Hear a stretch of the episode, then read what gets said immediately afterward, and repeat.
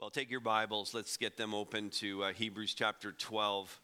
And I want to look at a couple of um, verses for a few moments that are going to, again, just help us continue on here with this idea of what do we need to be focusing on as we come to this kind of new point in the history of our church. And I want to start by telling you a little story. Somebody I, I met with really just in the last couple of weeks. We met so many new people over the last um, a couple of weeks, especially in the last week. We had the open houses here, and people from the community who heard about it in the papers or whatever, they were coming in and um, seeing the building and just meeting so many new people. And I met with someone who I would say is uh, interested in faith, in the faith, um, maybe religious in some way uh, but not quite yet there in terms of a relationship uh, with Christ. And she said to me in the course of our uh, conversation, uh, we chatted for maybe 20, 25 minutes, and she, she said to me, I, I just need you to know that I'm a little uncomfortable with how freely you talk about Jesus. she said, It's just a little unnerving to me. And, um, and I, I get that from her perspective. I, I get that. We're, we're so open about it and we talk about him so much. And that can really put some people kind of like back on their heels a little bit. And I want to tell you, first of all, if you're a guest here today and this isn't really your cup of tea, someone invited you here and this is kind of all new to you, that it's absolutely okay to come with your reservations, to come and feel a bit uncomfortable at first. We want you here and uh, to hear all of this. But I would hope you would also, understanding that you've kind of come into our house today, that you would extend to us the courtesy of talking about him as much as we possibly can. Because he's our everything. He's our everything. First of all, we don't even have physical life apart from Him. And, and those of us who, who have been saved by Him and had our sins forgiven, we have spiritual life because of Him. We have eternal life because of him.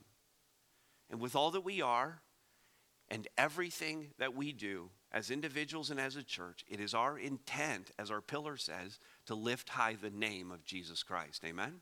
That's our whole thing. And, and even those, that's kind of a word to our guests, but even those of us who are believers who've been walking with Him for like a long time, for years and years, need this constant reminder that Jesus is at the center. Because it's so easy for us as human beings, all of us in the room, no one exempt from this, not elders, not pastors, not small group coaches, not small group leaders, not the most veteran of believers. None of us gets a pass on this. It's so easy for us to become self focused, to turn inward, to think about ourselves, and to be kind of selfish in a way and to be so wrapped up in our own lives that we forget that Jesus is supposed to be at the center of all things. And so we need to be reminded constantly about all of this and what we have seen God do in the building of this church. And when I say that, I mean the 16 year process of building his church, the people. Okay, when I say building the church, I mean us. And then, only then, in the provision of this facility, it's so important that at this point we remind ourselves again we have to have our eyes on Jesus. Our eyes must be fixed on him. It's all about him. And in fact, that phrase comes out of Hebrews 2, uh, 12 2. The preacher here, Hebrews is a sermon. The preacher says that we are to, and I'm using the NIV language here because I like it better, we are to fix our eyes on Jesus. And that's the only way to both please God. Would we all admit that that's super important? Pleasing God? Pleasing God's important? Pleasing God's important. Okay, that's the only way. Fix your eyes on Jesus. The only way to please God, and listen, the only way to, to be personally fulfilled in life. That means I know who I am. I'm not struggling with my identity. It means I know what my purpose in life and on this earth is. And it means that I know categorically, no matter what happens to me, I'm loved. And I don't need to go searching for that love in all the wrong places. That's what fixing my eyes on Jesus does. And so that's what we're going to look at here in these two verses. And uh, let me read them for us, and then we'll begin working through it really phrase by phrase. Hebrews 12, 1 and 2. Therefore, since we are surrounded by so great a cloud of witnesses, let us also lay aside every weight and sin which clings so closely, and let us run with endurance the race that is set before us looking to Jesus, the founder and perfecter of our faith, who, for the joy that was set before him, endured the cross, despising the shame, and is seated at the right hand of the throne of God. All right, this is what we're going to go, after to live a life that is both God pleasing and personally fulfilling. I must fix my eyes on Jesus, as so many others have in the past. Now, notice verse 1, that first phrase, therefore, since we are surrounded by so great a cloud of witnesses. Who are these witnesses? Who are these people that are watching us? Now, the, the image that's being used throughout this passage is that of a, of a race, of course. And so you can imagine that these witnesses are spectators in the grandstands as the race is being run. Or if it's a road race, they're the people who are lining the roadway as you're running the race. That's who the witnesses are. And um, if you look at the context of Hebrews 12 and the chapter that came just before it, chapter 11, you'll know that these witnesses that the preacher is speaking of are actually those Old Testament believers who faithfully lived their life for God, who had their eyes fixed on Him, whose purpose was singular, and who glorified God through their life.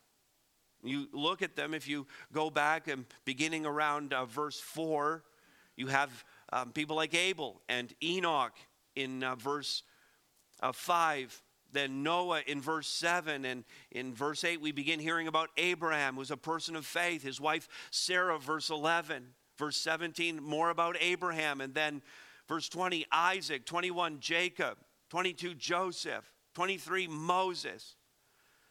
Verse 29 says, By faith, the people. Verse 31, it's about Rahab. And then Verse 32 tells us of Gideon and Barak and Samson and Jephthah, of David and Samuel and the prophets. All kinds of people who lived their life faithfully and who now stand as the witnesses and the spectators and are there in the grandstand cheering us on as we run our race, as we live our life with them as our example. And what was it about them that was so special? Well, back to verse 1 of chapter 11, the chapter before, we get this definition of faith. These men and women had an assurance of things hoped for.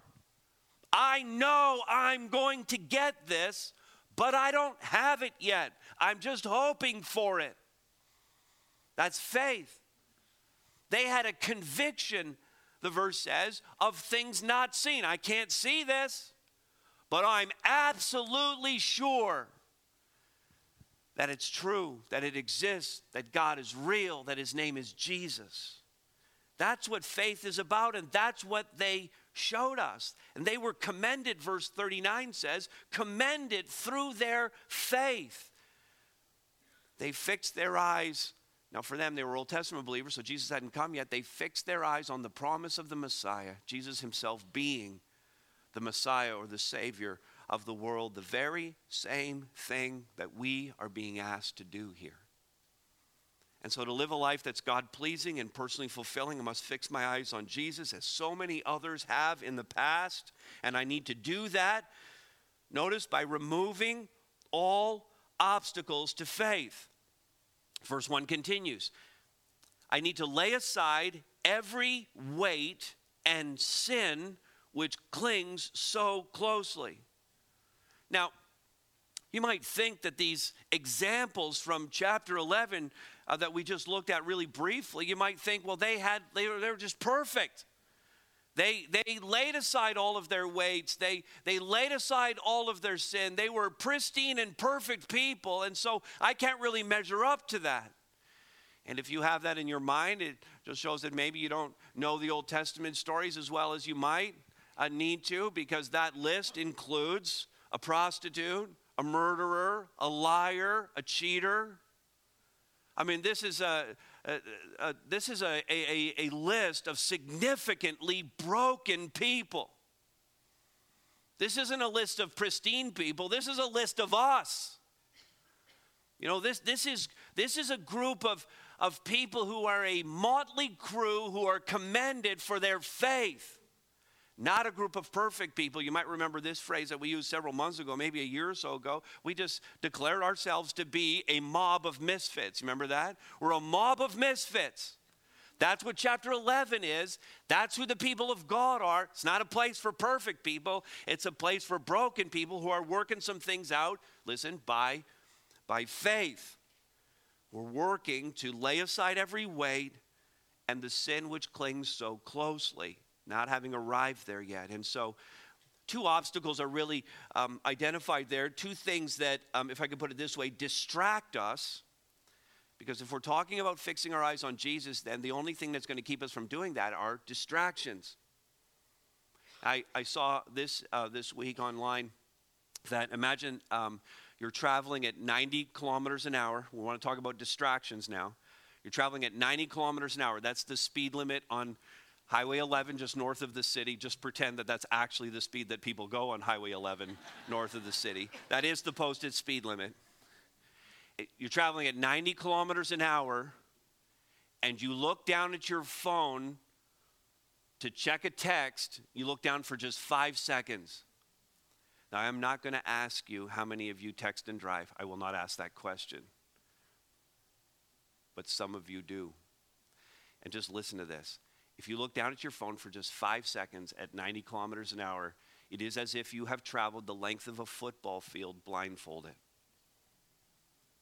Now, think about all the bad things that can happen in that period of time. You're so distracted by this that you're no longer focusing on the thing you're supposed to focus on. And so, what happens? You see it sometimes when you're driving along, or maybe you've done it. All of a sudden, now you're drifting and you look and you're a third of the way into the other lane or, or you've drifted off to the right and now you're, you're feeling the gravel or the rumble strips that are on the side of the highway. Worst case scenario, you run into a guardrail or the car that's in the other lane. Or if you're on a city street, you might run somebody over. And it was the distraction that caused that because you didn't fix your eyes on the thing that you were supposed to be looking at.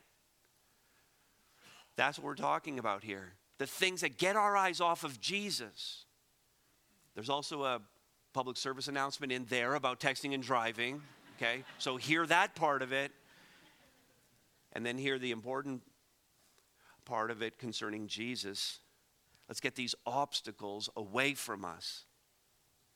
The first of them is this weight. There's weight and there's sin. Now, the, the weight is not necessarily a bad thing. He doesn't identify it as a sin. In fact, it could be a good thing that we have in our life, but it's just distracting us actually from Jesus. It might keep us from greater devotion to Him. And you think about the race analogy again that's being used throughout this passage. You look at a, a runner, I saw a runner uh, this morning on our way over here, and uh, I still don't understand why people do that. But anyway, she's running, and She's got, um, you know, because it's a little cooler this morning. She's got like a little bit, uh, like a hoodie on or something, and she's got a, um, she's got her iPhone with her strapped onto her arm, and I don't know if she had like some water on her or something. And so sometimes runners who are just running recreationally, again, I don't understand that, but they, they're, they're running around town with extra things on them. But if you look at now, a track competition, you look at the Olympics, and you see that they're not carrying anything with them. And in fact, the image here because the, the, the preacher in Hebrews, he's writing in the first century, he's got the ancient Greek games in his mind. And in the ancient Greek, Greek games, of course, the runners ran naked, correct. Now, all the people who weren't listening to the sermon, all of a sudden their ears have picked up a little bit. I get it. Did he just say naked? Yes, he said naked. They ran naked, okay? So that they had, listen, when the verse says, lay aside every weight okay? So the literal fulfillment is you run naked, okay? Now, would we agree? Would we agree? Clothes are a good thing. Let's vote. Clothes are a great thing. Clothes are a great thing. They're a good thing. They're not a sinful thing. They're a good thing. And and and but but when we're running, we want to make sure we're not hindered by any good thing that might keep us from being focused on Jesus in the way that we ought to be. And so I, I, just thought about a couple of examples here. We want to run this race with endurance. And um, not be distracted. And I, I thought about uh, hobbies. Hobbies are good things, leisure activities are good things. What do you like to do? You know, I like to I like to make things. I like to craft things. I'm a carpenter. I, I cross stitch. I, I go fishing. I you know whatever it is, whatever your hobby is. It can be a good thing, but, but would you agree with me that at some point a hobby or a leisure activity can reach a tipping point and all of a sudden I'm putting more money into that than I ever understood and more time into that and now it's starting to distract me from my family and it's taking me away from uh, good things that I could be doing for the Lord and my relationships are suffering because any good thing that God gives us can become an idol in our lives and take us away from it, can become a distraction or relationship. Relationships are great things. God wants us in relationship together. If you take like the number one best relationship that God could possibly give us in marriage, the, the relationship between a husband and wife, marriage ordained by God, uh, sanctified by Him, an institution that He created. But in marriage, we can make ourselves, our marriage, our spouse, so much a focus of our attention that we can actually idolize that and it becomes a distraction from serving the Lord. I think you get the idea with all of that. Any good thing can become a weight that takes us from Jesus. The second obstacle here, you see it now, is the sin, the sin issue. And uh, maybe, um, maybe you're thinking, um, I came to a building de- dedication, Todd, and I think it's a bad plan uh, with so many guests here to talk about sin, you know, at the grand opening. I don't know what you're doing. Why are you talking about sin? Bad idea. Uh, but see, the problem um, for me is, and for our church, is that we don't skip any of the parts of the Bible we don't like. You know what I'm saying? Can't skip it. We need to look at the whole counsel of God. And, and when your eyes are fixed on Jesus, this is what you see. I fix my eyes on Jesus, and I see his holiness. It's the first thing you see. And we have examples of it in the scripture. And what happens at the moment that you see the holiness of God in all of its fullness, then you realize in that moment how far off the mark you really are. Isaiah chapter 6, Isaiah gets before the Lord. He's brought into the throne room of God. He's going to have some visions that he's going to deliver prophetic words that he's going to bring to the people. So he's brought into the throne room of God. And the moment that he enters in there, he falls flat down and he goes, Woe is me! I'm lost. I'm undone, one translation says.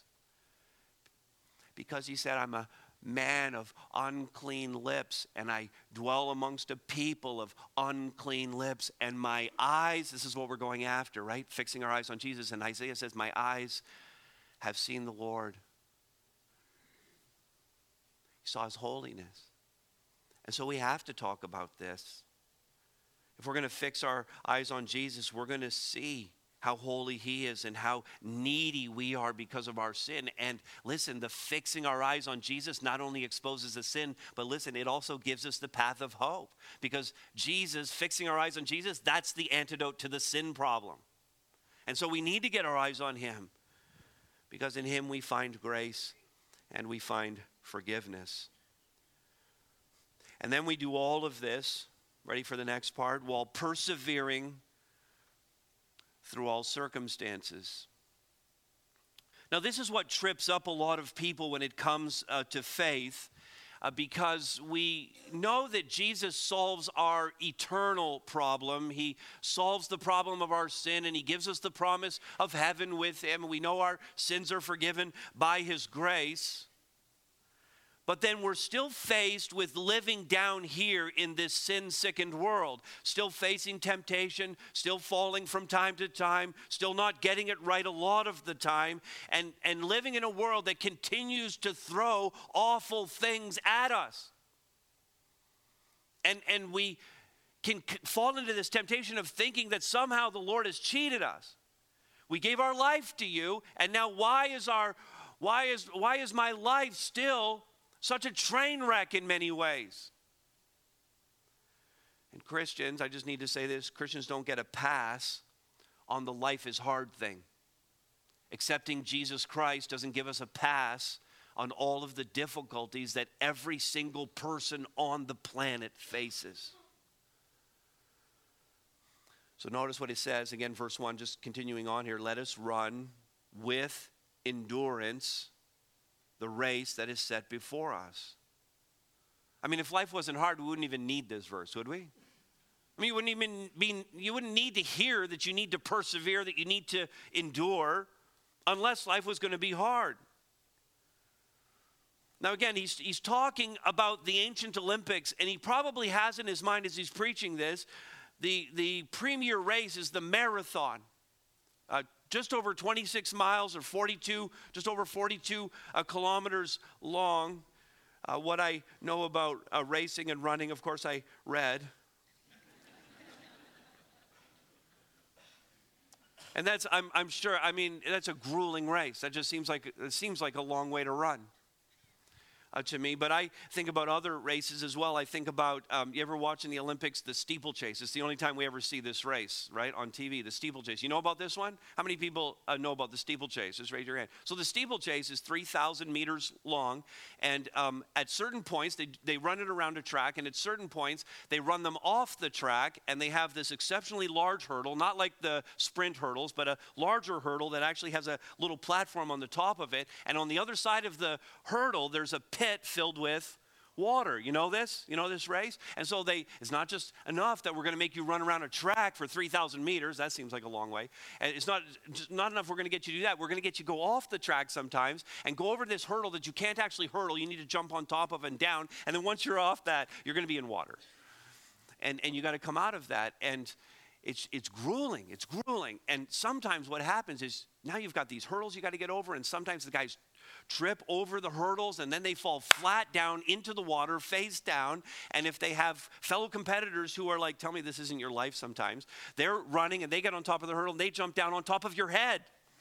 And you feel like, I got over the hurdle, hooray for me, flat down in the water, this is awful, somebody's jumping on my head. Okay?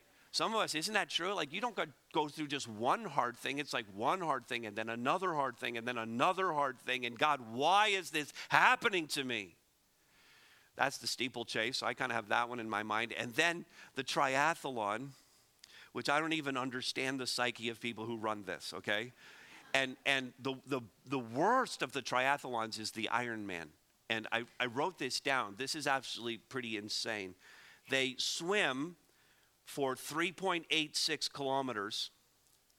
Um, I won't even walk that far. they ride a bike for 180 kilometers, and uh, they uh, run a full marathon at the end of all of that. Uh, I have no category for that. But here's the thing about all three, because that to me is more like life. That's like, oh, you swam a long distance. Was that hard for you? Okay, here's something else for you to do. Now you need to ride a bike. And then it's like, oh, you're done riding the bike and you went like the equivalent of to, you know, down to Windsor and back. That's great. Now I want you to run and keep running. And it, that's more like life, isn't it? The steeplechase more like life. It just keeps throwing things at you that you're not expecting. And, and, um, the thing about all of the people, whether they run a marathon or the steeplechase or the Ironman or any kind of triathlon, if you look at them in the finish line, not a single one of them's ever smiling. they are not. They are not. Even if they win, they are not smiling. Check this out.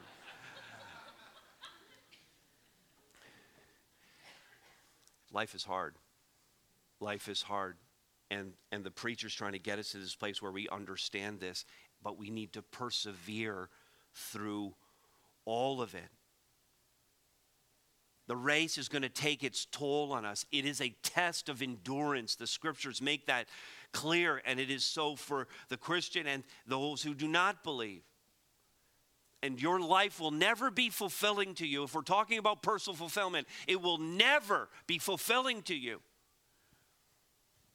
if every trial and every hardship and every setback that you go through is seen to be a negative in your life, if you're not looking for the thing that God is trying to do through it, if you have in your mind, God is out to get me, or God has dealt me a bad hand, if you have that in your mind, then you will not be enduring. You won't persevere through what God has for you. Fulfillment, personal fulfillment comes when you fix your eyes on Jesus and recognize that what God chooses for you is best, and where you are assured that He will love you through it. Fulfillment comes when you have faith to believe what Romans 8:28 says. That for those who love God, all things work together for good. When you have that kind of faith, you will be persevering through every circumstance and all the while laser focused and fully embracing Jesus Christ for who he is. And that's what we want to look at finally here in verse 2 fully embracing Him, first of all, as my Savior. You see, there's the phrase we've been looking at that, that keys this whole passage. We're looking to Jesus. We're fixing our eyes on him because he is the one and only Savior of our life. Look at verse 2 continues. He is the founder, the founder of our faith. He created this faith for us, He made it possible for us to be saved his coming to earth in flesh, taking on human form and living among us and facing temptations in all of the ways that we face temptation, teaching us about the kingdom of God, then submitting himself to death, even death on the cross, taking the, the sins of the entire world, your sin and my sin, upon himself, dying on that cross shedding his blood for us, and resurrected on the third day by the power of the Holy Spirit. He did all of that to defeat sin, to defeat death, to make an offer to us to be saved. He founded our faith. He's the founder of our faith. And He's my Savior, He's also my Lord. Notice the second descriptor identifies him as the perfecter of our faith. That is to say, he's in control of everything and he will bring everything to completion. History will have no loose ends. God will make it perfect. The day is coming when our faith will be made sight because his plan is rolling out exactly as he has willed it. There is nothing happening in the world today that is catching God by surprise. Nothing. There's nothing you're reading in your Twitter feed. There's nothing that's in the news that has surprised God this week. North Korea does not bother God. He's not anxious about North Korea. He's not bothered by the storms that are ravaging. These didn't catch him by surprise. Harvey, Irma, whoever they are. He knew them before the foundation of the world.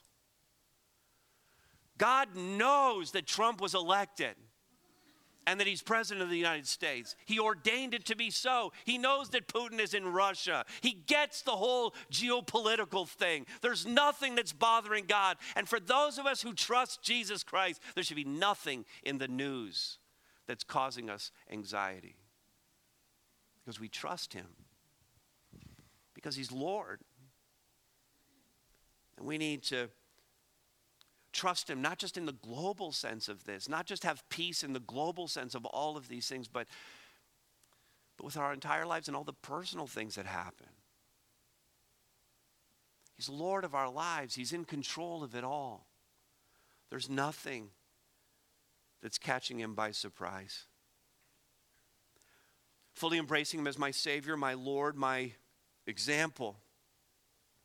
Here's the example that he set for us who, for the joy that was set before him, endured the cross, despising the shame. Jesus here is asking us to do what he did. He's asking us to fix our eyes on him because he fixed his eyes on the Father, who, for the joy that was set before him the joy of pleasing his Father, of fulfilling the mission that the Father had given to him. So he's doing what, what he asked us to do. We're going to fix our eyes on him.